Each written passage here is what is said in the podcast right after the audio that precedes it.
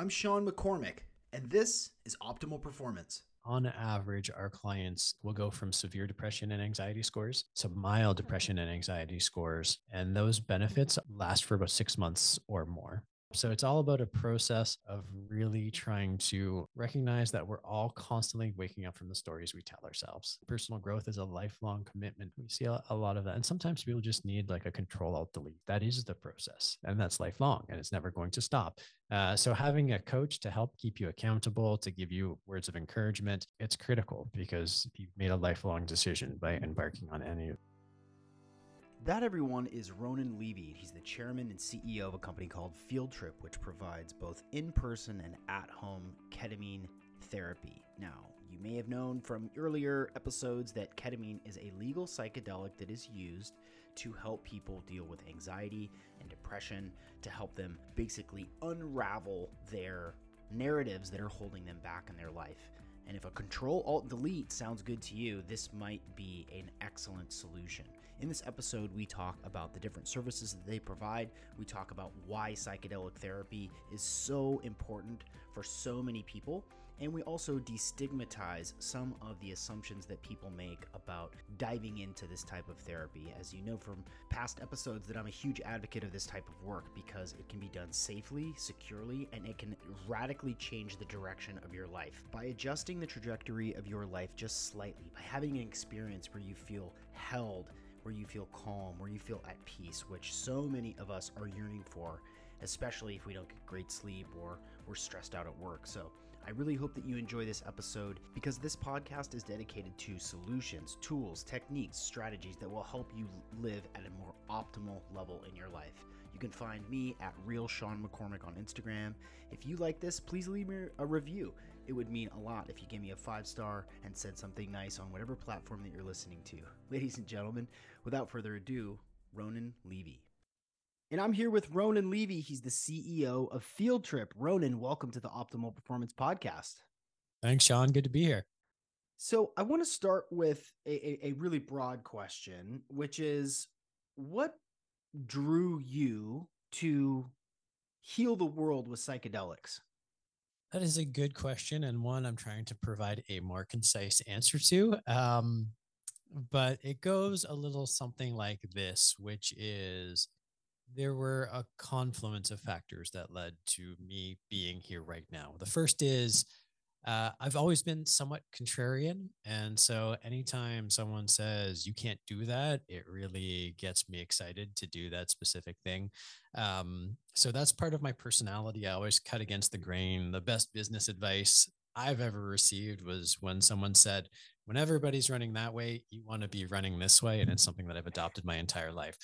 Um, so put that to the side. I grew up, I was pretty straight edge, not into drugs, not into drinking, discovered the joys of alcohol in university and certainly made up for lost time after that. Um, practicing lawyer for a while and then became an entrepreneur and just stumbled onto an opportunity uh, with the people who would eventually become the co-founders in field trip actually uh, to start something in the medical cannabis industry in canada uh, which had laws changing back in 2013 2014 and while i wasn't a cannabis guy by any stretch of the imagination i saw a great business opportunity. It's very rare you have the good fortune of seeing a black market industry worth billions and billions of dollars go from illegal too legal overnight. And I'm like, guys, you'd be foolish to miss this opportunity. Even though I wasn't a drug person, philosophically, the war on drugs never made sense to me. I didn't understand why we put people in jail for smoking pot. Seems like a great waste of a life and resources. Um, uh, even if this was just a legal way to get high, I was cool with that. Um, and so we started a company called Canadian Cannabis Clinics, grew to become the largest network of cannabis specialized medical clinics in Canada. And lo and behold, I discovered that cannabis is, in fact, at least for a lot of people. We dealt with some of the people who were struggling, had tried everything they could to deal with whatever health condition they had, uh, and came to cannabis as a last resort.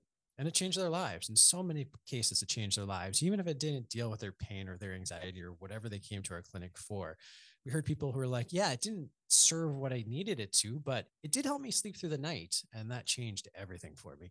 And so it was actually a really heartwarming, touching experience that really shifted my perspective of plant based medicine. So we leave the cannabis industry and we just happen to have conversation about psychedelics.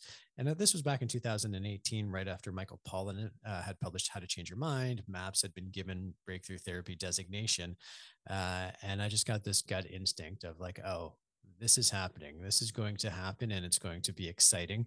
And having learned my lesson about um, doubting the efficacy of plant-based medicine in the cannabis industry, I'm like, okay, I'm I'm open-minded to it. So myself and our co-founders, we went out, we bought a gram of mushrooms each, tried it, and I was like, okay, I get it. And then the science totally backed it all up. And here we are. Mm-hmm. Now, also, I've had a long standing meditation practice and I know the impact that that experience has had on me. Um, and so if psychedelics could be the springboard for people explore, exploring their spirituality, their emotionality, all of these things that I think are essential if humanity is going to turn the corner on you know the existential threats we've decided to impose upon ourselves.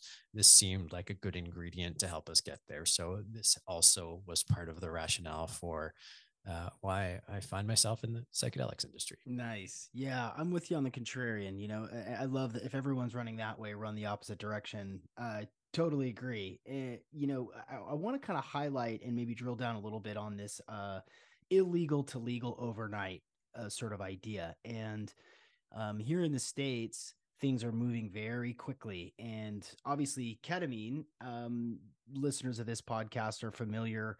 You know, we've done ketamine podcasts before and and talked to, uh, about the benefits and and and some of the models that that other companies have used.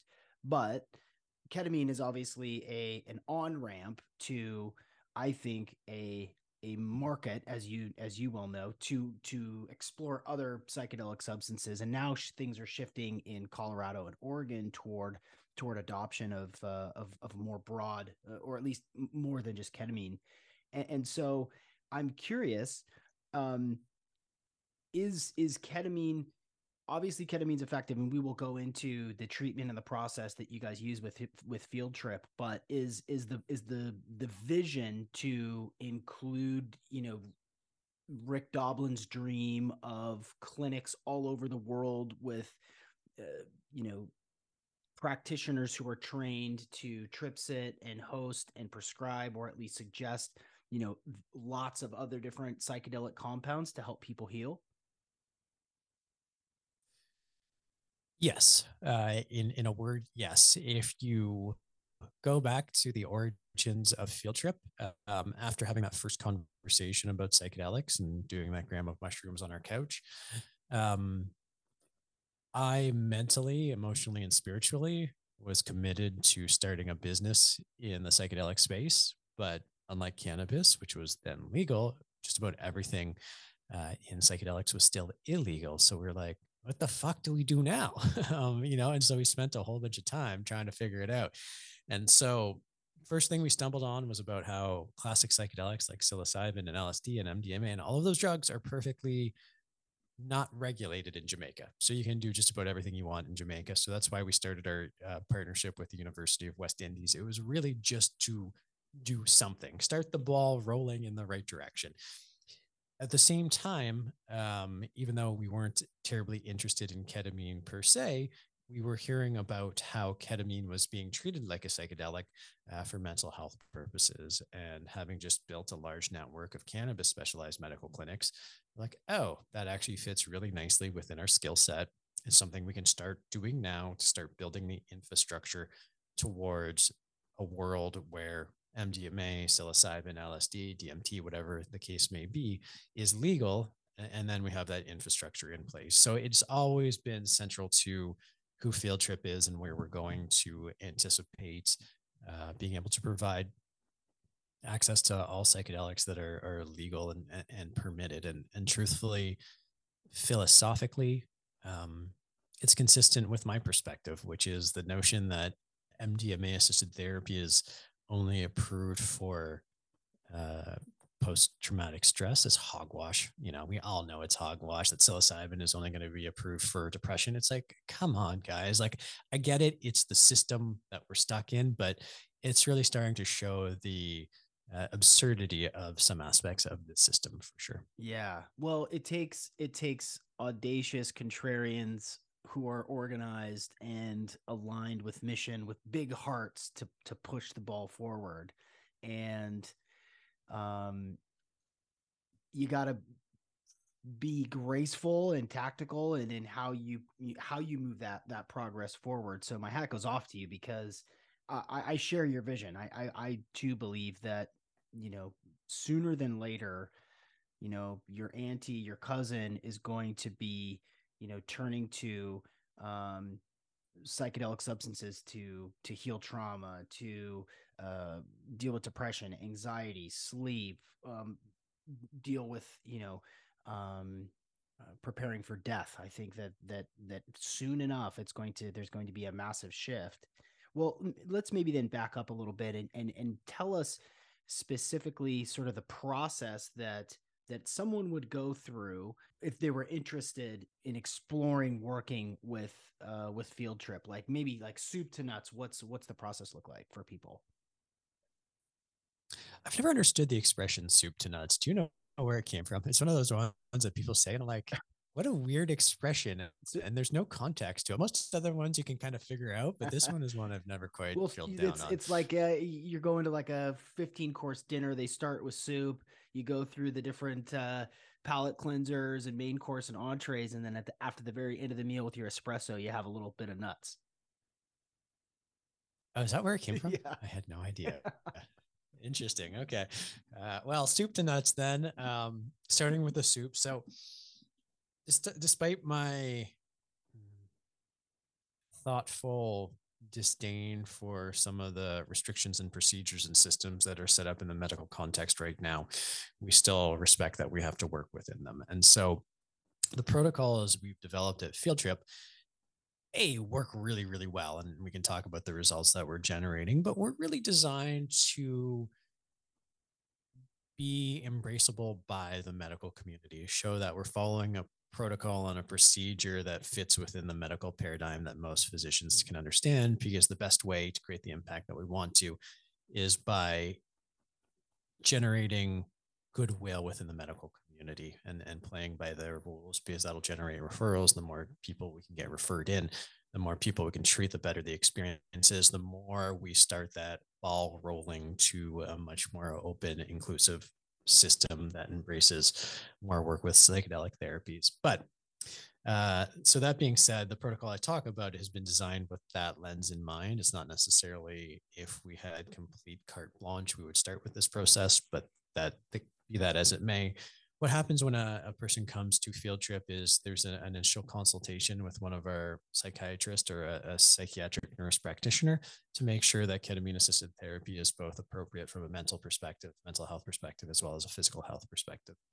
It sounds like you've talked about ketamine on this podcast before but I, so i won't belabor it but by and large ketamine is quite safe in, in most instances. There are a few contraindications but pretty limited. So uh, for many people will qualify for, for our treatment. Once that happens uh, and you sign up, you'll have a prep session, one or two prep sessions. This is with our core in clinic program. We actually have a couple of programs that I can talk about separately, but this is for our primary program, which involves people coming to our field trip health centers. Um, once you get approved and sign up, you have your preparation, your intake and preparation session with your therapist.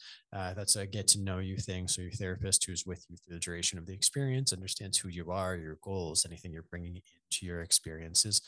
Really, just good psychedelic hygiene when it comes to this kind of stuff to make sure that people going in who are supporting you know what to expect or at least can anticipate uh, any left or right turns that may come up during the experience. You'll have one prep session, maybe two uh, and then we'll book you in for your first ketamine experience. Unlike most ketamine locations, uh, which do ketamine infusions, we do ketamine intramuscular injections because we want people to have the most intense experience possible. We want it to be a peak experience. Uh, so with intramuscular, you know, once once it's given, you're on the journey. With with IV, it can be a slow, steady drip. Uh, which can be effective and there's nothing wrong with it. It's just a different philosophical approach that we want you to have the most psychedelic experience. We want it to be as insightful and and you know akin to a psilocybin experience as possible. So that's why we do intramuscular injection. So you come in for your your first session. there's a little bit of time to prep with your therapist, nurse practitioner, or nurse comes in, give you the uh, the injection. You're in the experience for 45 minutes to an hour and 15 minutes typically. Um, therapist is is there checking on you regularly. You come out, there's about a half hour period to kind of unpack what happened with the therapist. Uh, so, any insights or awareness that you want to share before they sometimes flitter off into the ether, you can document and share. And then, typically, what we do is we do two ketamine sessions in the course of a week.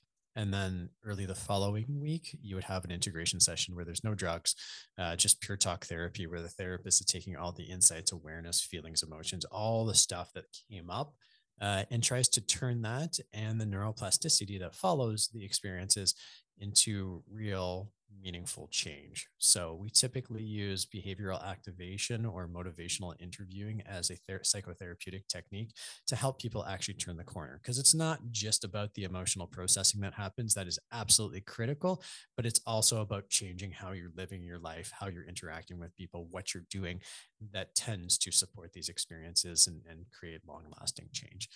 Um, so I'll stop there, uh, but I'm happy to talk about the results that we're seeing as well. Oh, sorry, I'll, I'll, I'll conclude with uh, that module, which is two ketamine experiences plus one integration session.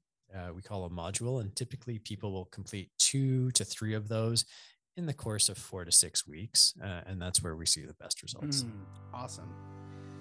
Today's episode is brought to you by BioPro Plus. I love this stuff. It has made a major change in my life, in my metabolism, in my mood, in my ability to put on lean muscle mass and feel as powerful as I want to feel. BioPro Plus is the faster, easier, and safer non synthetic alternative to painful, expensive, and invasive anti aging and hormone treatments. Before you do TRT, before you start taking a bunch of herbs that may not make you feel the way that you want to feel, you should try this. You can go to bioproteintech.com and use the code OPP for $30 off. You know, you know that a sponsor is a hit when people who have purchased it reach out to me and say, Holy cow, Sean, I tried this and it's amazing. It's blowing my mind. It makes me better at everything that I do. I love having sponsors like this that really make a difference in people's lives. And this product is, it's absolutely incredible. It's growth factors and amino acids that will help you improve your hormones, become better at everything that you want to do. So go to bioproteintech.com and use the code OPP for $30 off. Um, what in addition to the intake session where a therapist is, you know, identifying, you know, issues that are that are the driving factor for someone to to to go down this journey, what what other sort of like baselines? Like, um, are, are there uh, are there gestalt sort of assessments of where people are that sort of quantify mood or behavior? Like, what how, what are what are some of the tools that are used to like establish that that baseline because i i know as a coach and and working and referring to therapists i know that that, that sometimes it's tough to kind of really get a, a snapshot of where people are Sure. So I'm not a physician, and so the extent of my knowledge on this subject is is a little bit limited. But what we use uh, when we do intakes with clients uh, is the PHQ-9 uh, as well as the GAD-7. Um, so those are two pretty standardized measures of depression and anxiety after each session, we'll re-administer the PHQ-9 and the uh, GAD-7, as well as the MEQ, which is the mystical experience questionnaire, as a way to gauge. And so, what we see using those metrics is, on average, our clients um, will go from severe depression and anxiety scores um, on on those scales to mild depression and anxiety scores, and those benefits, on average, are last for about six months or more. So after four or six sessions, people see significant improvements lasting for multiple months afterwards. Mm. Um, and so we do have an objective measure, and I think we just released a, or published a preprint print of a study confirming exactly that that six months on average is when we start to see people's scores start to climb up a little bit but overall the improvements are substantial and long, long lasting awesome yeah i was always curious about that because um, uh, you know, obviously I'm going to Google and other people can go research what those uh, what those questionnaires are and, and how they're measured. But I, I, was always curious about like how do we how do we quantify where people are? So that's that's super helpful. So now maybe give us a a more broad perception of of the different ways because there's the in clinic experience but then you offer other uh, other services as well. Can you walk us through those yeah absolutely. So we just talked about the in clinic experience which is the most high touch points and, and generates incredible results but we realize a that most of the people don't live near one of our nine locations across North America, uh, and B because it's such a high touch point um, experience, it's it's not inexpensive. You know, a course of four to six treatments is anywhere from kind of forty five hundred to six thousand uh, dollars.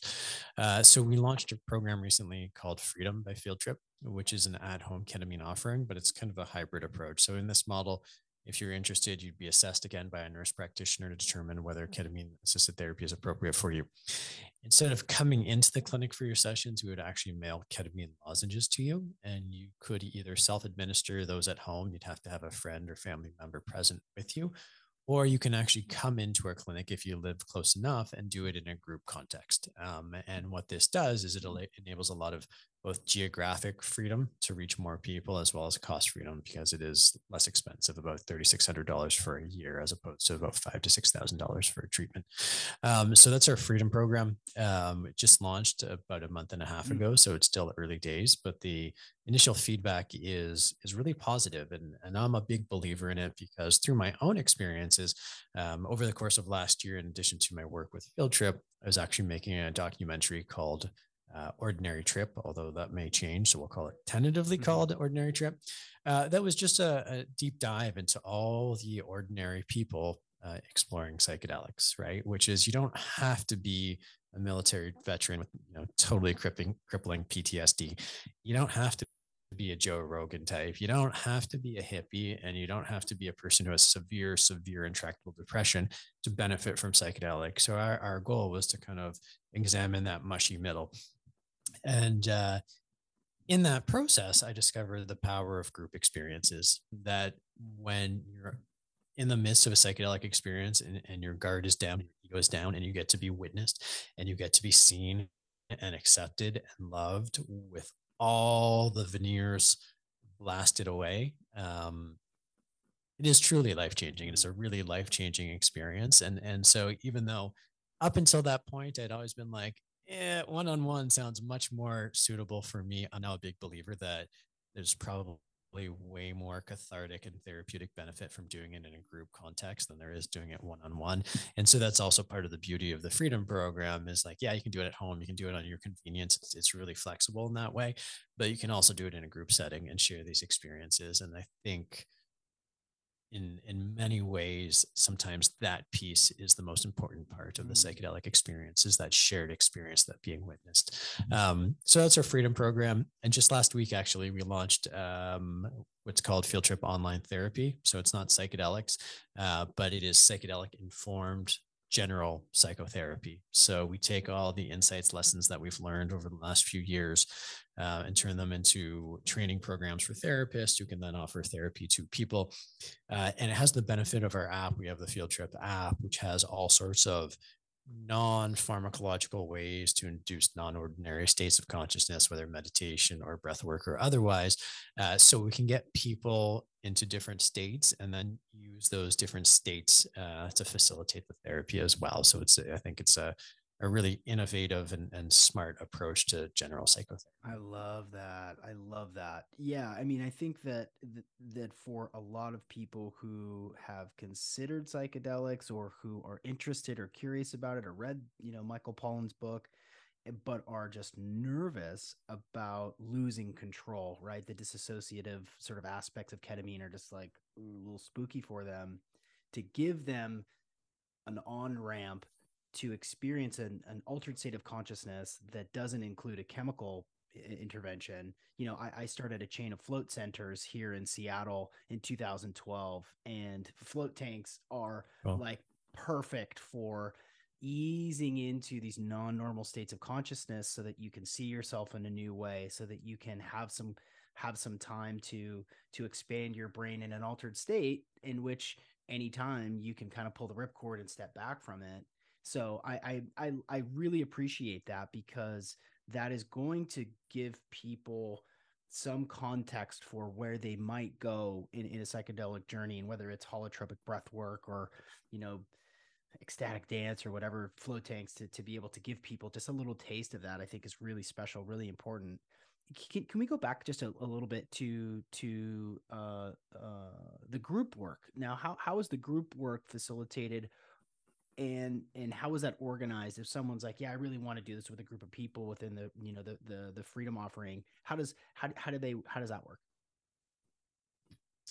Yeah it's um basically there's just time slots um so you you can book yourself in for a tuesday at 7 p.m session kind of thing so it's not uh, you don't quite have the freedom to uh, coalesce all your friends and go book a session together. I mean, in theory, you could and take up all the slots available, but uh, it really is just it's it's an open invitation uh, to to come and have an experience at a specific time, and whoever else is there is whoever else is there. Mm. Um, so that's how it works. Uh, how it's facilitated. Um, you know, we have our therapist, we have our team there um, that operates the clinics, and and so they're overseeing the experience. Uh, generally, it relies more on the innate healing experience. So people people will self administer at the same time, but it's not a very proactive experience. It's really let everybody have their own experience. And then afterwards, everyone can share and talk and, and start the integration process. As part of the Freedom package, you also get to book one on one sessions with a therapist. So it's not just the group experience. You can actually take what happens in the group experience and, and book it into or, or, translate that into a one on one therapy session as well. Uh, but that, again, the, the name Freedom is uh, not just kitschy. It really is a program designed to be self guided. We offer best practices, we make recommendations about how people should be doing and when people should be doing certain steps. But again, we, we, we don't try to control it. We let people operate on their own cadence. So, does that suggest that you don't have like a playlist that lasts two hours that you're playing for people in that group experience? Or uh, you know what? I don't actually know how it translates to that level of specificity. I imagine each therapist has their own playlist, but we also work with Wavepaths. Um, so there's probably some degree of, uh, you know, self-selection by the therapist as, as well as following our, our typical practices. Yeah, it's interesting to me because uh, again, as a coach and and and and a and a sitter, um, as part of the my coaching offering, you know, there's some people like music. Some people don't like music. Some people don't know whether or not they prefer to have, you know, Dark Side of the Moon or the Beatles or whatever playing during, during or, or as part of their integration of the come down from the experience. But um, I'm always curious about that. And, and I know that, and, and you're, you're like tip of the spear here for figuring out like what, what most people like, what most people don't like. I, I do want to get into sort of outcomes a little bit more deeply. But but I want to take just a second to kind of share what I think is is is sort of a missing piece of of some of some of the psychedelic therapy and and it as a coach, of course, I I always advocate for what are you going to do with this now, right? And and with therapy, it's oftentimes processing trauma, looking back, understanding what where you've been that that leads you to the place you're at now and what I what I hope will continue to permeate psychedelic therapy is is the coaching aspect. So now that you have this piece, now that you have this this you know potentially peak experience of your entire life, what do you want to do with it? What are you going to change? So it's very forward thinking. And and I think that there's an opportunity there for you know really skilled coaches to come in and who who have a lot of experience who who also sit and say okay cool. Now you have this peace of mind. Now you have this ease. How is this going to change your relationships? How are you what what covenants are you going to make with yourself and agreements with yourself um, in your profession in your health in your spiritual journey that are going to keep you progressing forward? And and i mean I, I feel really strongly about it because I think it's a missing piece, um, and and it and I, I don't know. I don't know if you have thoughts thoughts on that. Yeah, no, I, th- I think that's. Um, I I believe in the industry, people talk about integration therapy, like it's a thing you do, like physiotherapy you go to your physiotherapist for your shoulder six, seven, eight times. It's better, you're good, and it's done, right? And of course, they leave you with all sorts of exercises that you probably don't do to try and maintain the strength. But um, I believe integration is a lifelong practice, right? Like if you think about your your life, and I don't know if this is a video podcast or just uh, audio, but if it's uh, just audio, just like imagine like my hands moving forward in a particular direction and then something happens you have one of these experiences and all of a sudden that slightly changes the course of your trajectory just slightly you know maybe a one degree change but with enough time a one degree change is a very far away place from where you were going right um, and so it is fundamentally lifelong. The course of your life has changed forever uh, as a result of this and it, almost always in a positive way. Sometimes it can be challenging at first but it's always positive. Um, and so that's a lifelong commitment you've kind of now embarked on. Now you can do whatever you want to try and scramble to back to be the on the path that you were but again your journey is now different and, and so it's it's constant work. It's constantly reflecting on it's con- constantly you know going deeper into those relationships confronting those fears uh, understanding those anxieties you know putting yourself in situations that made you feel uncomfortable before that is that is the process mm. and that's lifelong and it's never going to stop.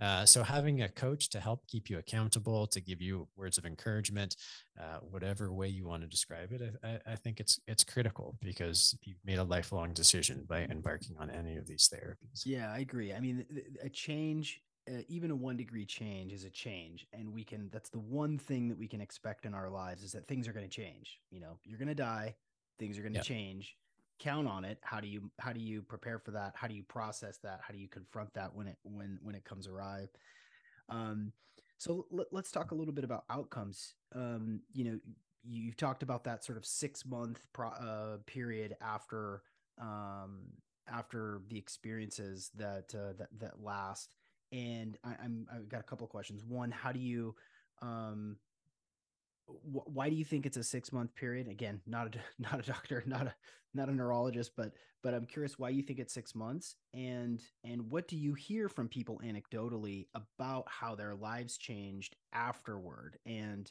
um and do they see do they see this sort of work as something that they will revisit over time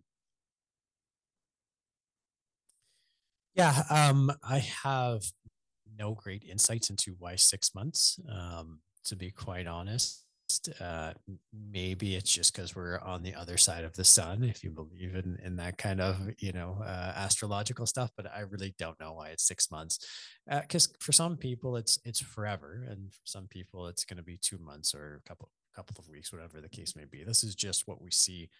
That's the the median. It's not the mean. It's the median uh, results that we see.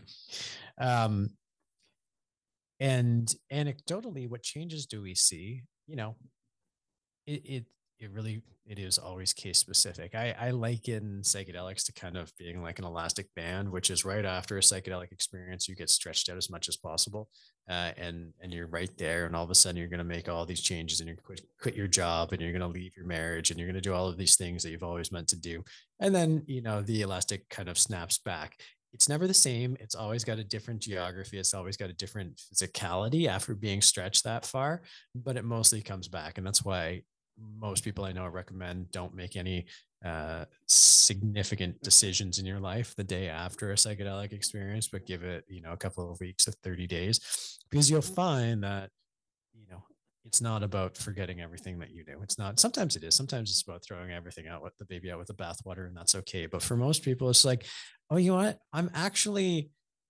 not that far from getting what I need. I'm not. I'm not quite there, but you know, it's just a shift in how I approach my relationship with my spouse, or how I deal with my kids, or how I deal with my boss, or what I'm working on. It's not 180 degree turn. It's just usually a one or two degree thing that makes a big difference. Now, the important thing is that one or two degree difference doesn't mean you're going to be satisfied in that realm for your entire life. But the same is true about making a 180 degree turn. You're also not going to be totally satisfied going exactly the opposite direction. But it gives you the space to be like, okay, now I know what it feels like to feel fulfilled and and happy or content.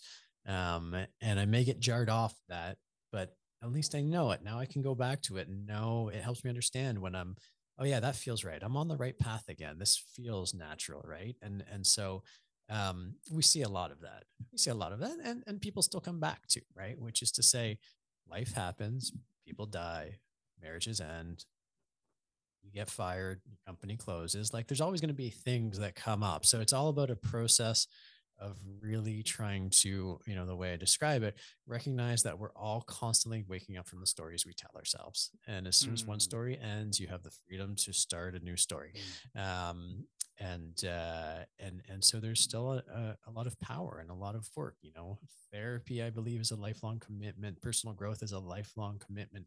Um, and and so anytime you need just a leg up you know or a deep dive it, it's always here for you and uh and so we see a lot of that we see a, a lot of that and sometimes people just need like a control alt delete thing like i needed a break i needed two days not thinking about this now that i have that space i'm actually really happy but i was just too deep in the weeds so there, there's no single standard story um but we do see that almost everybody benefits from it. Yeah, I, I like the, I like the language that you're using. It, I think it makes it it makes it accessible, and and, and I'm always curious, you know, for, for our listeners now that are that that are wondering what's it like, what does it feel like, what's the experience like, what is, and I know it's hard. I know it's hard to describe. It's maybe unfair to try to encapsulate you know a, a, psychedelic experience like like with ketamine or with you know uh, psilocybin or or or LSD but if you could if if you could maybe do your best to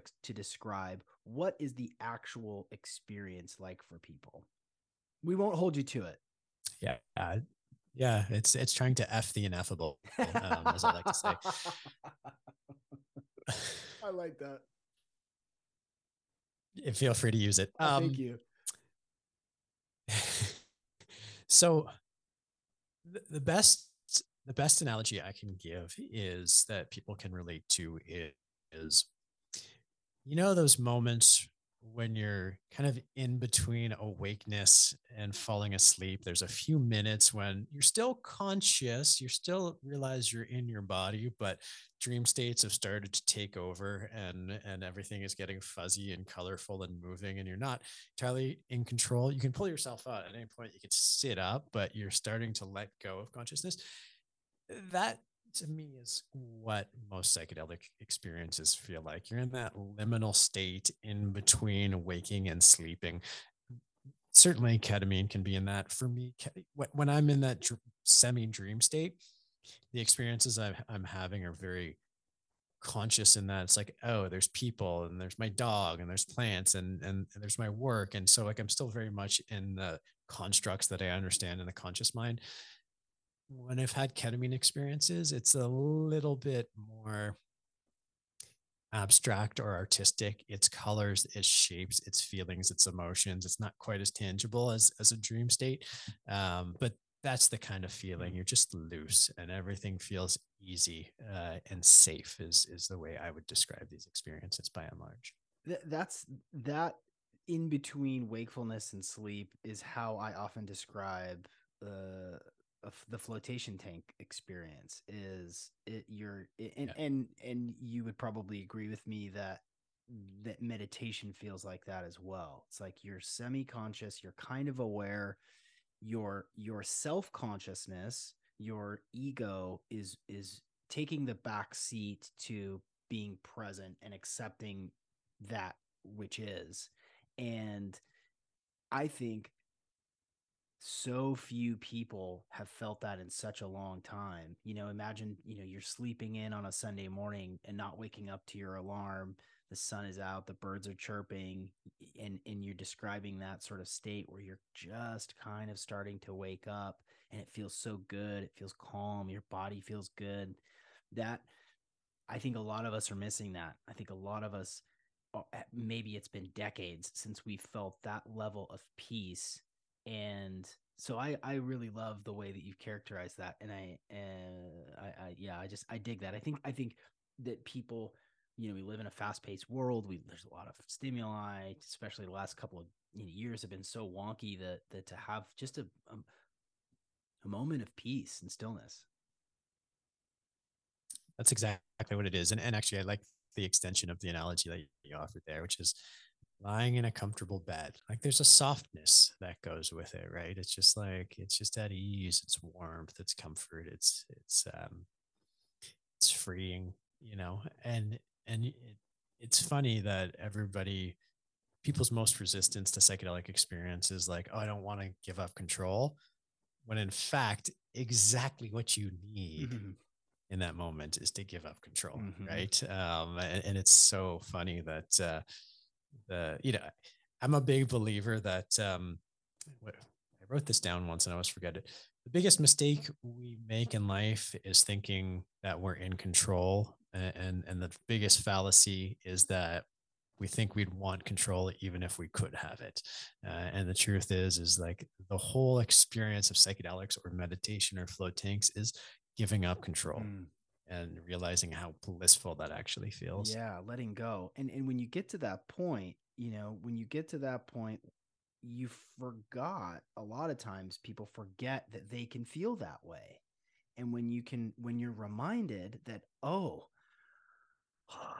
I can feel this way. I maybe haven't felt this way since I was 12 years old and I I now have a reference point consciously to this feeling that I've that I haven't felt in decades and decades. It's it's life affirming. It's this oh my gosh, I I can be okay. I have a connection mm. point to this experience in my consciousness where I feel like everything is okay and I'm held and calm and peaceful. And that that that can change the trajectory of your life in a massive way when you know that you can get to that place where where things are all right and and the world needs more of that. Mm-hmm. Yeah, my my friend Steve, uh, my friend Stephen Austin, they run the Enfold Institute uh, just off of Vancouver, um, and and they talk about how it's all about learning how to remember, uh, learning how to remember that feeling or those experiences of being like, oh, I was once just okay with things the way they were, and I didn't have to be somewhere uh, or go somewhere or do something. And it's it's nice, and, and we forget that quite a bit uh, as adults. Yeah, this feeling of being rather than doing. You know, we we are human beings. We are not human doings. you know, you, you're okay just the way you are, just the way you were born. It's all right. You know. Yeah. Um, you mentioned, and I, I didn't catch the name or remember the it didn't didn't ring a bell for me, but I'm curious about what sort of technological um, enhancements or tracking. You know, I'm thinking about like brain mapping or you know the the Apollo Neuro or these other sort of technical devices, uh, biohacking equipment that that that you think whether you're using them now or or or that you maybe have your eyeball on that that might enhance uh, uh, the experience or even the the outcomes afterward. Yeah, we don't use a lot at Field Trip. Um, I'm very much into all these different devices. I've never bought the Apollo Neuro uh, thing. I'm always tempted by it, but then uh, I, am always like, Jesus, 400 bucks is a big price tag. So I always back off of it. Um, I do wear a, a Whoop strap. Um, I like that because it kind of collects all this data and presents it in a coherent kind of here's where you are today in terms of your stress levels and all that kind of stuff. And we did partner with Whoop, although we never really got it off the ground about helping people track in that way. Um, because in, in many ways you can start to see the patterns that affect you positively and negatively. Now, some of them are out of your control. I've got young kids, and so the odds of me sleeping through the night any given night are pretty low the best of times, and that's going to have an impact on how I feel the next day. Um, but all those other things about drinking, what you eat, when you go to bed, all that kind of stuff, you can start to it, it starts to become a, a useful reflection. Um, that's really all we've looked at right now. I know there's um, the Muse headband is a is a powerful tool as well. I'm I'm in Toronto, and Muse is a, a Toronto-based company, um, which can help you more consciously help get yourself into a, a, meditative state where different brain waves are operating and it can also give you positive feedback in terms of how you're responding to it um, i think that can be a great tool i know i've never done um, biofeedback uh, or neurofeedback personally um, but i think from what I've heard, that can be very impactful as well. But uh, that's it. You know, the truth is, in, in many ways, I've become a little bit anti-technology in mm-hmm. this regard because all of a sudden people start getting anxious about making sure that their whoop score is in the green for right. the day and all that kind of stuff which actually defeats the purpose in the first right. place um, and so um, yeah so i've become I, I, just read an article uh, can't remember which media outlet yesterday about how gen zers are giving up their smartphones at least on evenings and weekends when they go partying and taking a, an old school Nokia flip phone that has text messaging and phone call and nothing else um, because they like being disconnected because they like not having pictures being posted to social in the moment and all that kind of stuff. And maybe I sound curmudgeonly, but I'm totally getting to that point as well, which is like, does it really enable or enhance my life very much being always on like this? And the answer I keep coming back to is not really. Being able to hail a cab with, with a push of a button is great. Being able to open a maps function with a push of a button is fantastic. So you're always you can always find where you are. Just about everything else I don't need. Yeah, um, yeah. And so I'm always always tempted to go to like one of those dumb phones or the yeah you know kind of thing. I, I haven't made the leap yet, but it, it is super tempting. Yeah, yeah. Well, I it's I, I mean I think it's it's still still early days. I I, I think that there's a lot of opportunity to, to to track outcomes and to understand you know the Whoopstrap example t- to understand how does how does a ketamine experience change your heart rate variability over the course of the next three months? You know how does it change your the, the the level of rem sleep you get? You know i think that that's useful data. But as i've always said it's only useful if it makes a change. It, it's only useful if it if it improves your life. You know if it becomes an obsession point uh, then it's probably a diminishing return. I just want to plug Apollo really quick, just because it is worth every penny. I, am using it right now. I'm on the clear and open setting. I, you, I think you would absolutely love it.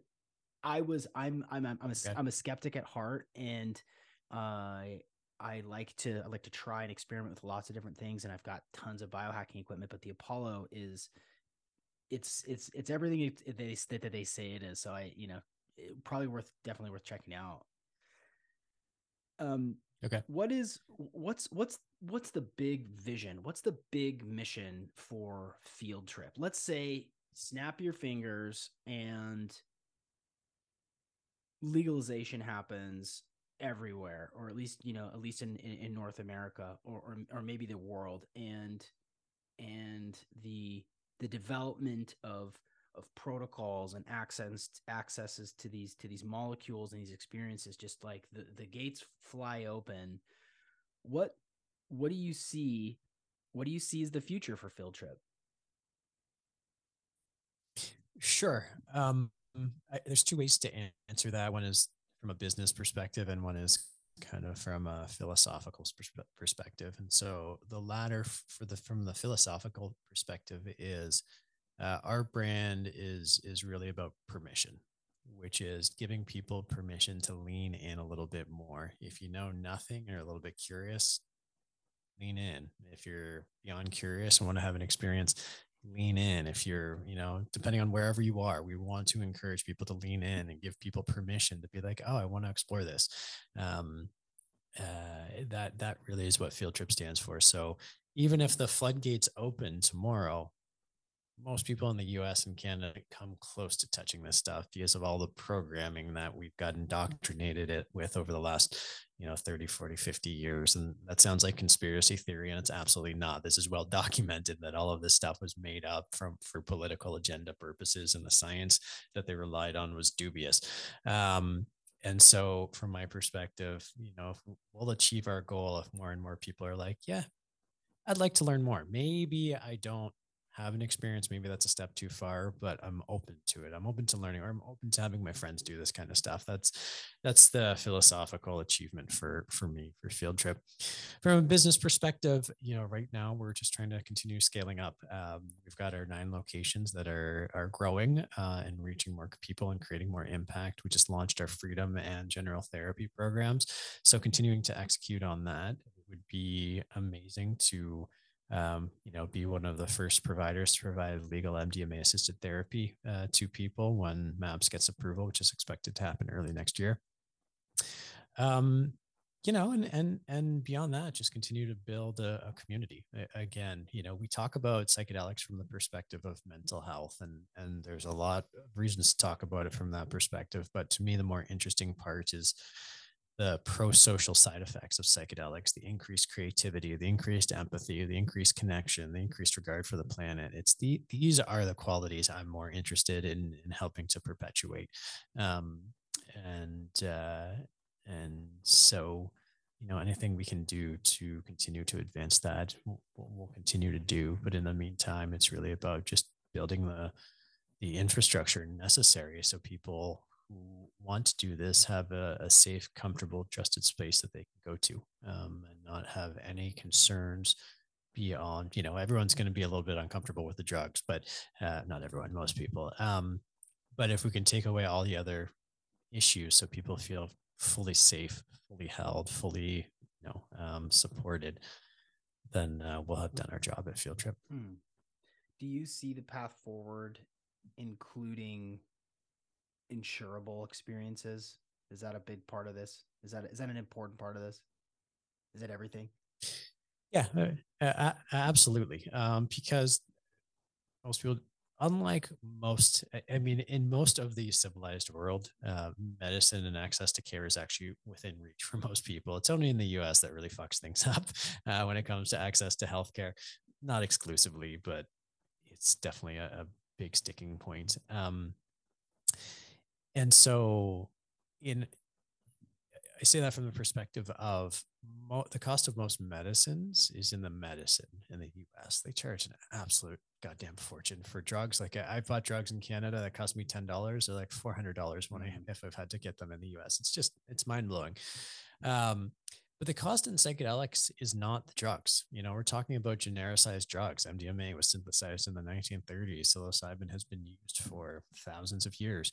Um, so you don't have that IP gouging associated with the drugs in the psychedelic space. The cost associated with it is because you have qualified professionals who have master's degrees, PhDs, years and years of training, spending 15, 20, 40, 60 hours with you around an experience. That time is expensive. You know, if you need to be, pay people for their expertise, even if they're not gouging, um, you know these people have to make a living and that's where the cost of psychedelic therapies mm. really lies uh, and and there's no way to at least right now to eliminate that you need people um, and so insurance coverage i think will go a long way because to the extent that your therapy is already covered by your insurance coverage then adding a relatively inexpensive drug to a therapy protocol which is what psychedelic assisted therapies really are um, shouldn't it shouldn't change the cost structure very very much um, but it covers the cost of the people and, and, i think that will go a long way to enabling access. Yeah that's an interesting point. Yeah that's that's you're right. Um, I, I i agree with that and i like that a lot because people are sensitive because people are in altered states of consciousness and need to be held and guided you know in sacred space and and even given a roadmap if they're going to be doing it at home with their with their spouse or whatever sort of sitting with them that that that that takes some time and some thought to put together. And yeah i've never really eh, heard it described like that. Um what what have i not asked what what's one thing that you really want to share or that you really are are passionate about that i that i haven't touched on yet Well, there's a couple of things. One is, uh, as as you mentioned, you know, people doing at home, you know, with your spouse or whatever. Uh, I do have a book coming out called The Ketamine Breakthrough uh, with my colleague here at Field Trip, Dr. Mike Dow, uh, which is really about being the the essential guide to ketamine assisted therapy, you know, for either therapist or even for clients, just to know what to expect, know the science, know the protocols and practices to make it really, really a positive experience. So I'm going to shamelessly plug that uh, for a second. Mm-hmm. Um, but the, the thing is, is, uh, you know, I think the most important part of this conversation is just, you know, opening yourself up to, to experience one of, we have, we have a podcast here at Field Tripping that I host called Field Tripping. And one of the most memorable moments, and, and we've had some fantastic, fantastic guests, but one of them was a, a guy named Julian, who was a producer for the CBC, who came in and went through the program without telling us uh, with an intent to do a documentary on it. Mm.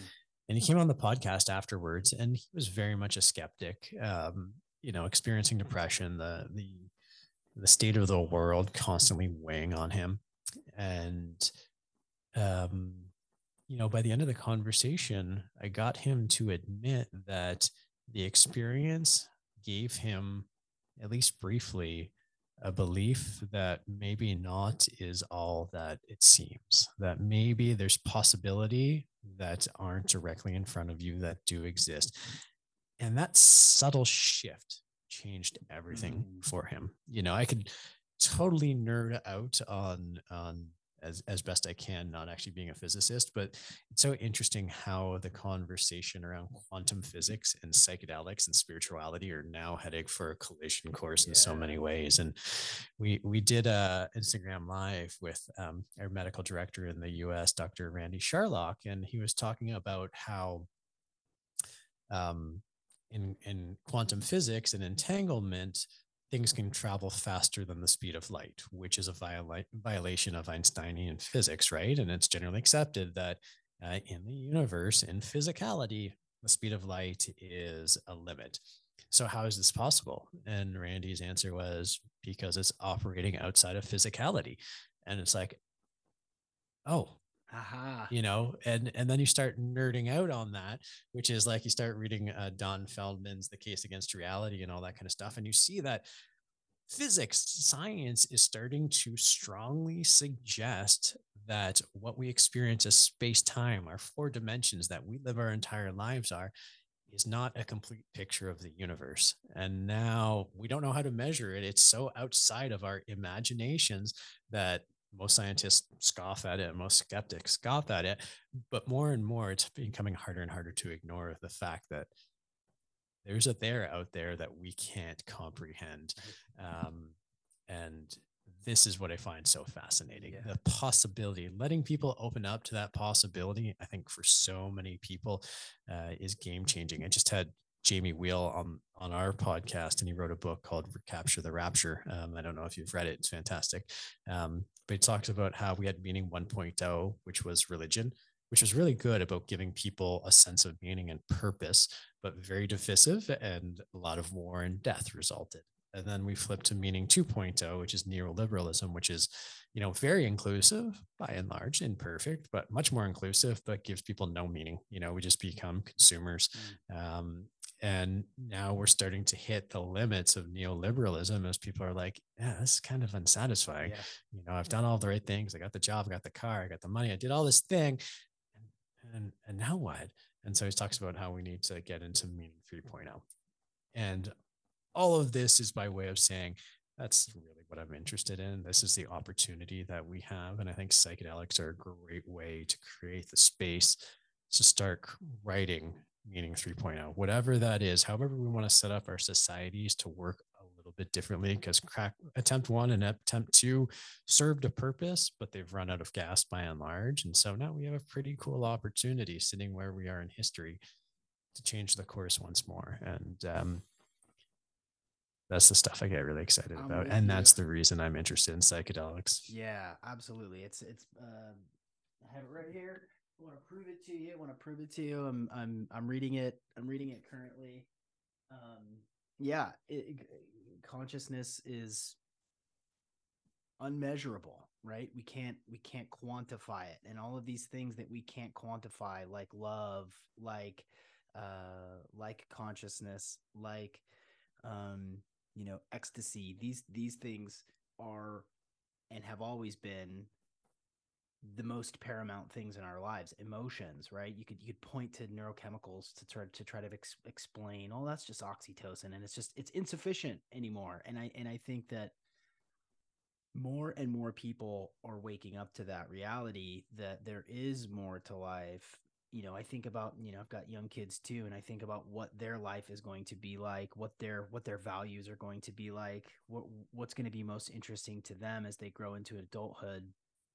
And it's you know it's it's experience it's relationship it's love it's consciousness and it's going to take hard work from you and i to to to set the table for them because from that place of putting a premium on connection and love and consciousness and you know some of the more mystical and esoteric experiences of that that are when you when you ask people who are near the end of their life what are the most important things? It was like it was a relationship. It was a feeling i had when i was around my spouse or you know my best friends like that's the stuff that matters.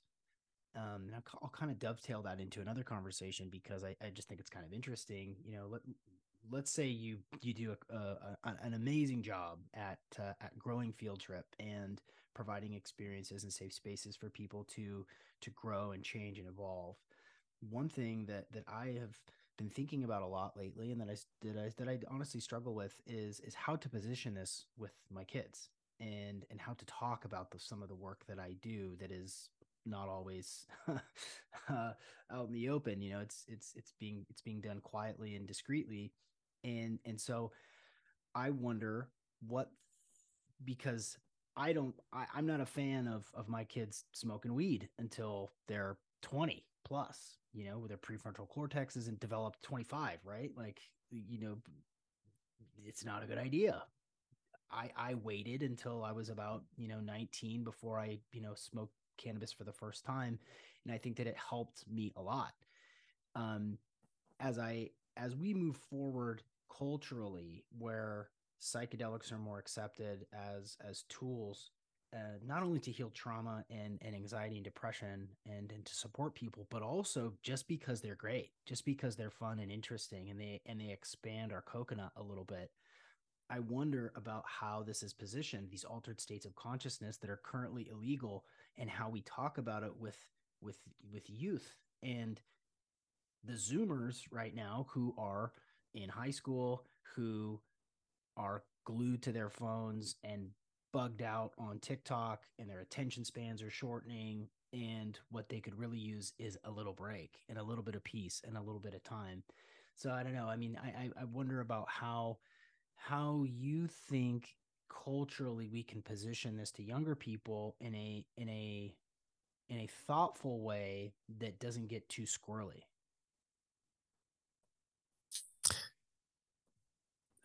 I, that's a good question. Um, you don't have to have the answer either. it's okay. Do. Yeah, no, I'm, I'm just gonna offer the insights I have, which is I do feel like the generation that's coming after us is more sensitive, more aware. Like I even see it in my six year old and three year old kids. They're just attuned differently to the world than I think our generation. I don't know how old you are, but we're probably of comparable age. Um, was and so I think some of it's going to happen naturally. I think I always get squirrely around the word, you know, sacred or ceremony. Like it just it create there's too much baggage around those words and I hate it, but I think intentionality, you know, being conscious uh, about this, which is um, you know, I'm I'm Jewish, uh, we grew up Jewish. I'm not much of a practicing Jew by any stretch, but you know, every I had a bar mitzvah at 13 years old, and I think it would have been way cooler to have you know, very intentional psychedelic experience. Like that really would have been mm. a spiritual kind of stepping off point. And and so you just attach, you know, respect. I think those are the words: intentionality, respect, and and conscious consideration to all of these. At the same time, you know, I, I expect it's not a perfect answer, but the people who smoke tons and tons and tons of weed, you know, as teens or drink and drink and drink and drink as teens, you know, some of that's going to be natural, just that's how you grow up. But some of that, a lot of those kids are, you know, trying to compensate for something. Mm. And the more conscious we can be as parents, the more we can give our kids the things that we didn't get because our parents were told, told to be stiff and stern or, or whatever the case may be. I think hopefully we'll see less and less reliance on you know those those substances as uh, vices of escape and, and more to be used as as something intentional. That's my hope at least. Um, but yeah, you know, a couple weeks ago I was driving with my six year old and sitting in the back seat and out of nowhere, he's like, Dad, when I grow up, I want to work in psychedelics. And I'm like, that's great, buddy.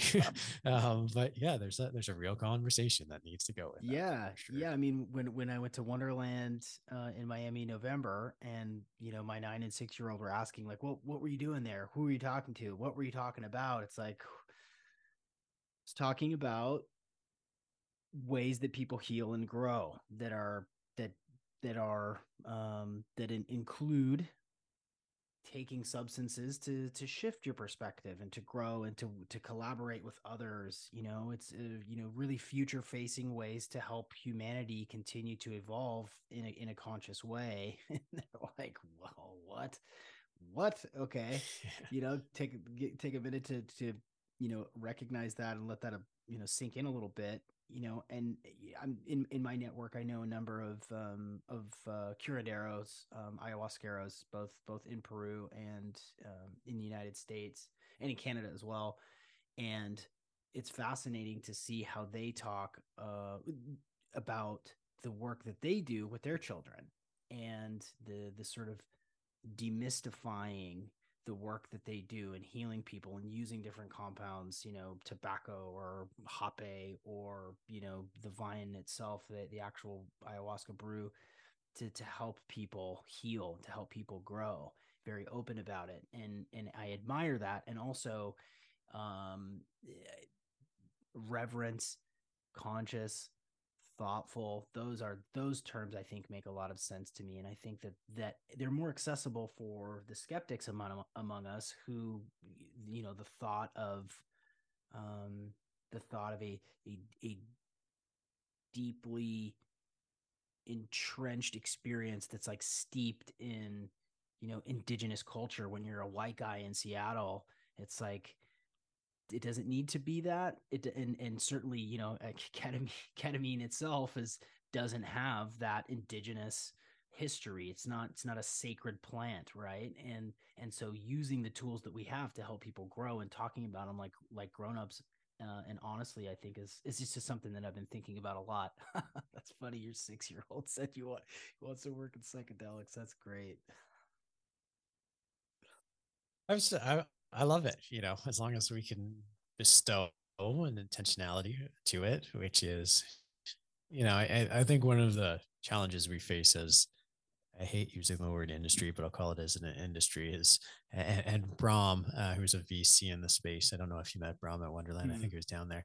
Uh, tweeted about it, and he's like, "It's only in the psychedelic industry where you can go to a conference from 9 a.m. to 5 p.m. and be told repeatedly that psychedelics are strong drugs and they need to be respected and they need to be done in the proper set and setting. And literally two minutes after five, you walk out the door and someone's like, "Hey, you want to hit on my DMT vape pen?" Yeah. Um, and it's like. Oh yeah.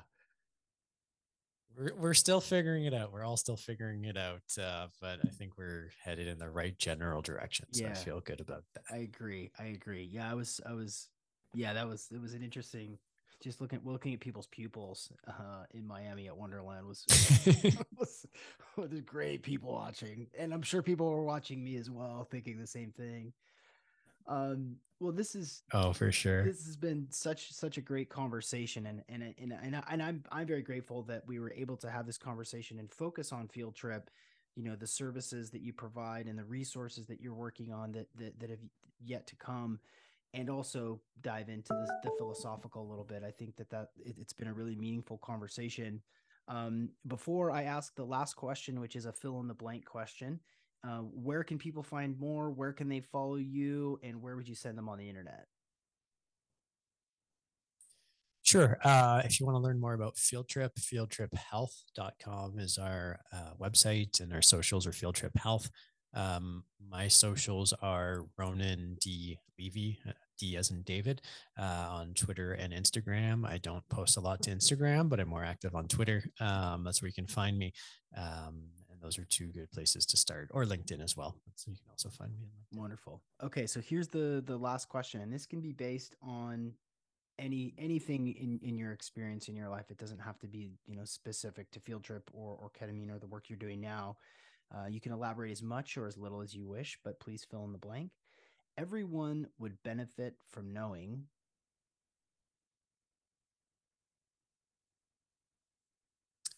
everyone would benefit from knowing that there's more to life than meets the eye. And that is coming from a person who was a very stern skeptic. Um, I used to liken myself to a way that Mark Twain was once described as a stern foe of all sham. Uh, and I still adhere to uh, that value proposition. But the more I've started to let in possibility, um, the more I've opened myself up to experience, just being open to it, not necessarily believing, just being open to experience, the more rich uh, the the my life has become, the more ease I've had, uh, and the less fearful I am. And so, I think there's a lot to just letting go and and leaping into the dance of reality. Mm, beautiful. Well said.